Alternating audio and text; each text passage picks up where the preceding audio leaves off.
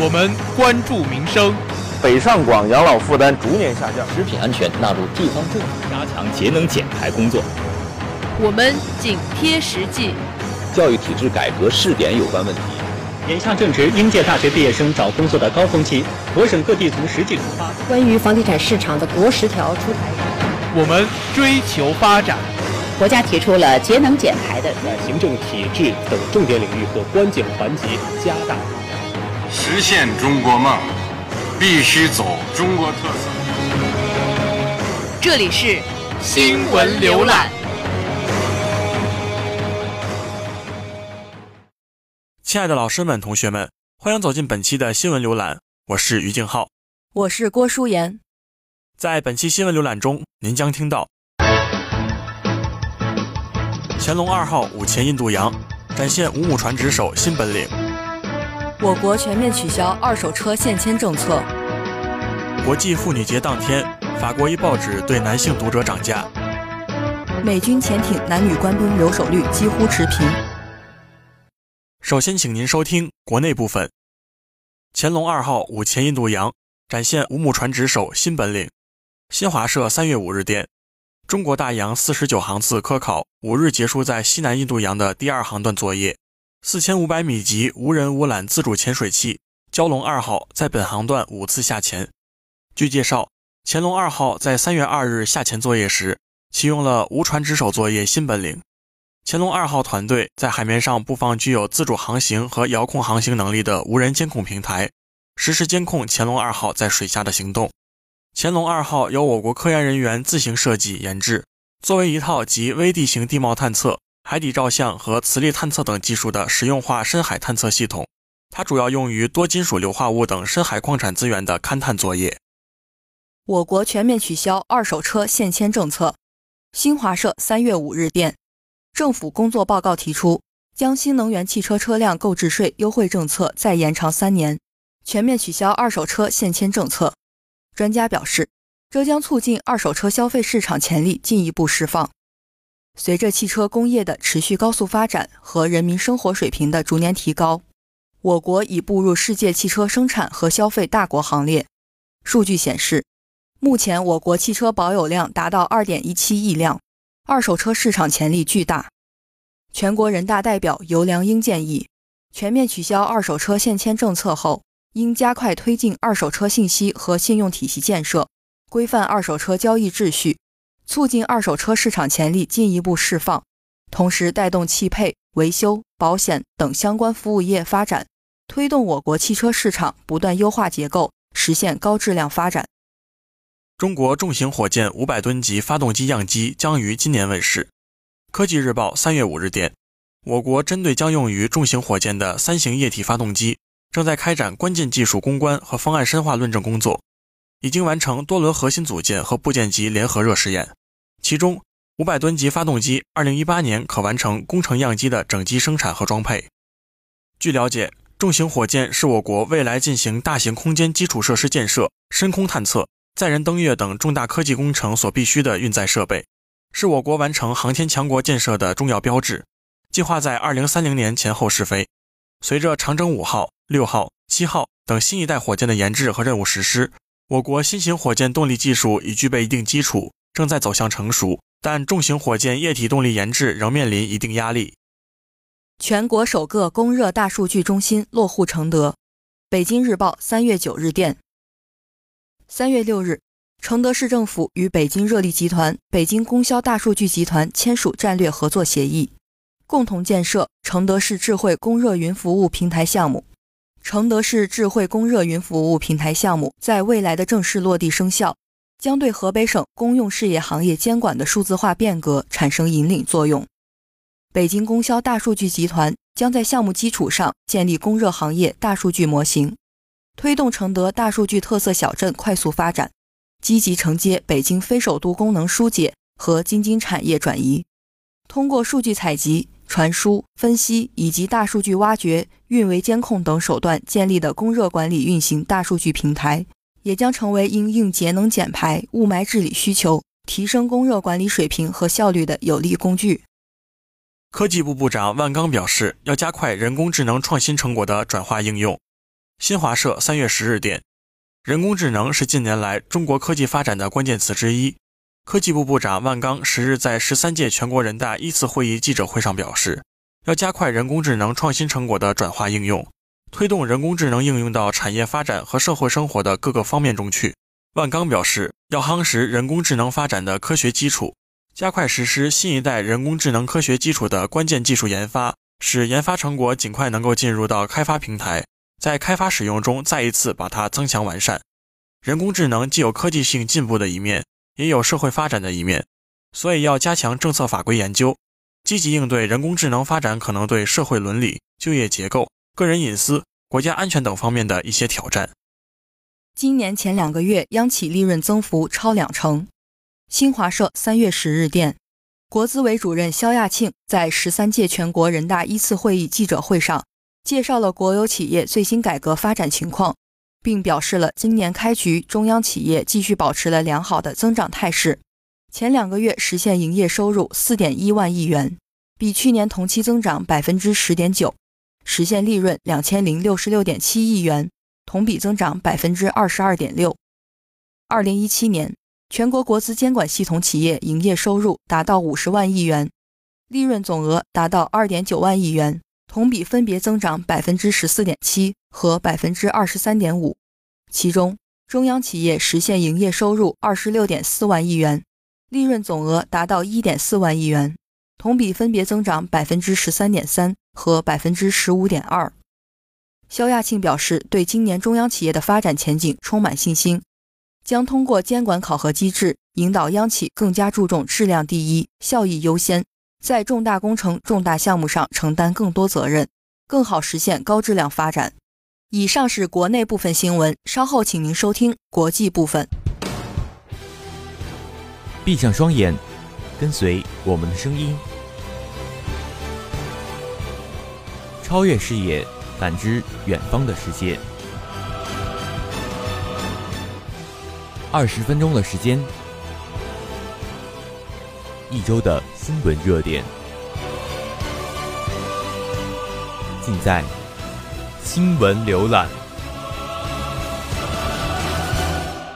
以下是国际部分。国际妇女节当天，法国一报纸对男性读者涨价。新华网三月十日电，国际妇女节当天，法国左翼报纸《解放报》面向男性和女性读者实行不同的售价，男性读者得掏更多钱。八日出版的《解放报》分两种封面。一种标注为女性版二欧元正常价，另一种标注男性版二点五欧元。报纸介绍，法国职场上男女薪酬差距为百分之二十五，多收男读者零点五欧元，恰好与这一比例相当。报社的这一做法受到加拿大麦克莱恩杂志启发。解放报说，当天多收男性读者的钱所获收益将全部捐给一家推动性别平等的非政府组织。美军潜艇男女官兵留守率几乎持平。新华网三月十日电，美国海军解禁女性在潜艇服役已有八年，首批女性艇员选择继续服役的比率远高于预期，几乎与同期开始服役的男性艇员持平。美国海军自二零一零年起允许女军官上潜艇服役，五年后开始征募女水兵。他原本期望女性艇员继续服役率至少达到百分之十五。一些潜艇老兵、艇员妻子和现役士兵最初担心，潜艇驻舱过于狭窄，毫无隐私可言，男女艇员可能会滋生情感。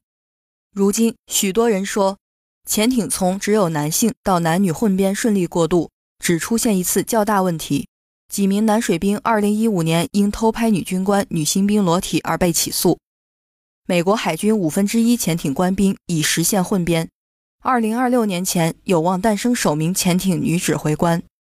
作为首批潜艇女水兵之一，马克托斯表示，希望有一天女性服役潜艇不再是件人人津津乐道的新鲜事。美将对进口钢铝产品加征关税，默克尔表忧虑并呼吁对话。中国新闻网三月十日电，美国总统特朗普宣布，美国将对进口钢铁和铝产品加征关税。九日，德国总理默克尔对此表示忧心。并呼吁进行对话，以缓和日益加剧的争端。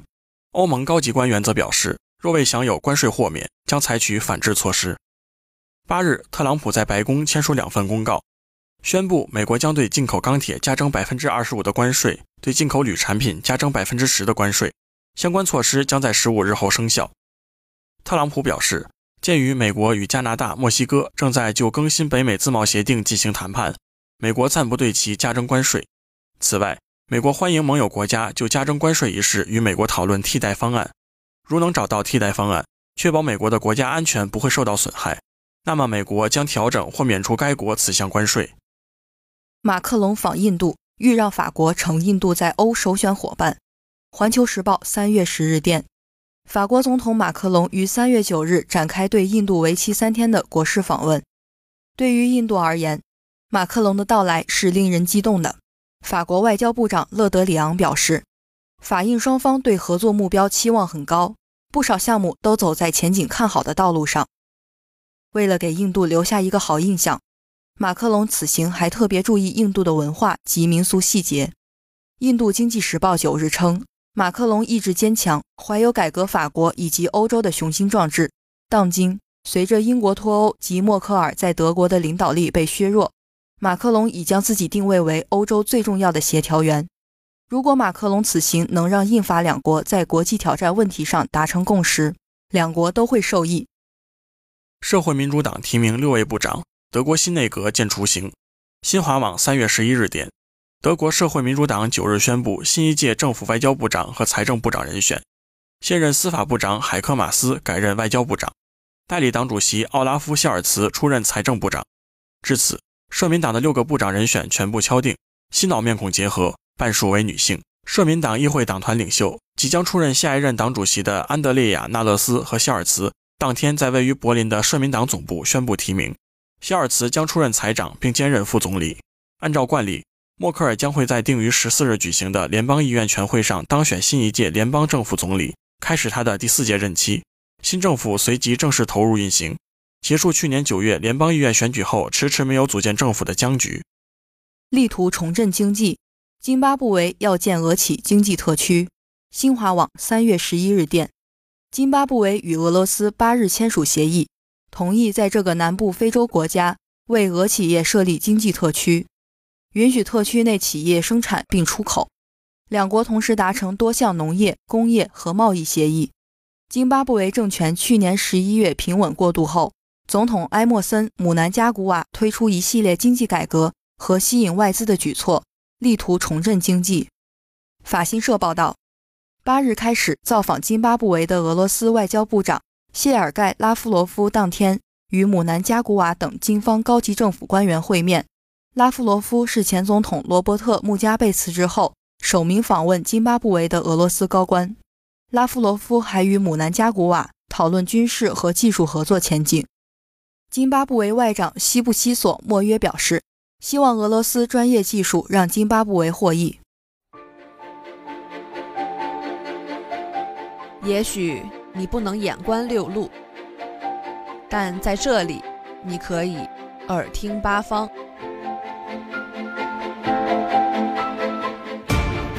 也许你无法沟通世界，那么我们为你传递世界的声音。每周一下午，我们相约新闻浏览。以下是一组简讯：人民日报三月十一日电，九寨沟景区迎来震后首批游客。科技日报三月十一日电，中国火星探测器气动设计已完成。正在进行试验验证。新华网三月十一日电，我国对西太平洋麦哲伦潜水海山进行多学科综合调查。新华网三月十一日电，英国军方介入俄前间谍中毒案，俄方愿意协助调查。新华网三月十一日电，巴基斯坦驻华大使称，中国声音代表发展中国家的心声。新华网三月十一日电，沙特王储访英谈军购。英国政府招在野党鄙视。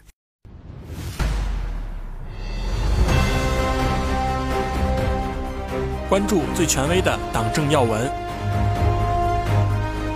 聆听最全新的高层动态，了解最精准的思想理论，请听党政动态。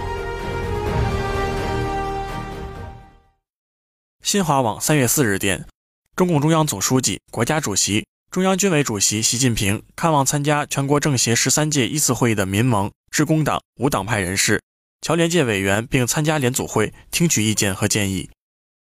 新华社三月五日电，习近平参加内蒙古代表团审议，并指出扎实推动经济高质量发展，扎实推进脱贫攻坚。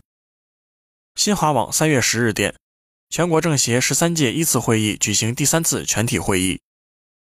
新华社三月十日电，坚定不移把全面从严治党引向深入。习近平总书记在参加重庆代表团审议时的重要讲话引起热烈反响。新华网三月十日电，全国政协委员黄润秋、刘立民、许家印、刘玉村、刘强东谈提高保障和改善民生水平。新华网三月十日电。国务院国资委主任肖亚庆就国有企业改革发展答记者问：国内国外的新奇事件，最近时下的妙趣新闻，与众不同的新闻事件，吸引眼球的新闻博览，奇闻异事带您走进另类新闻事件。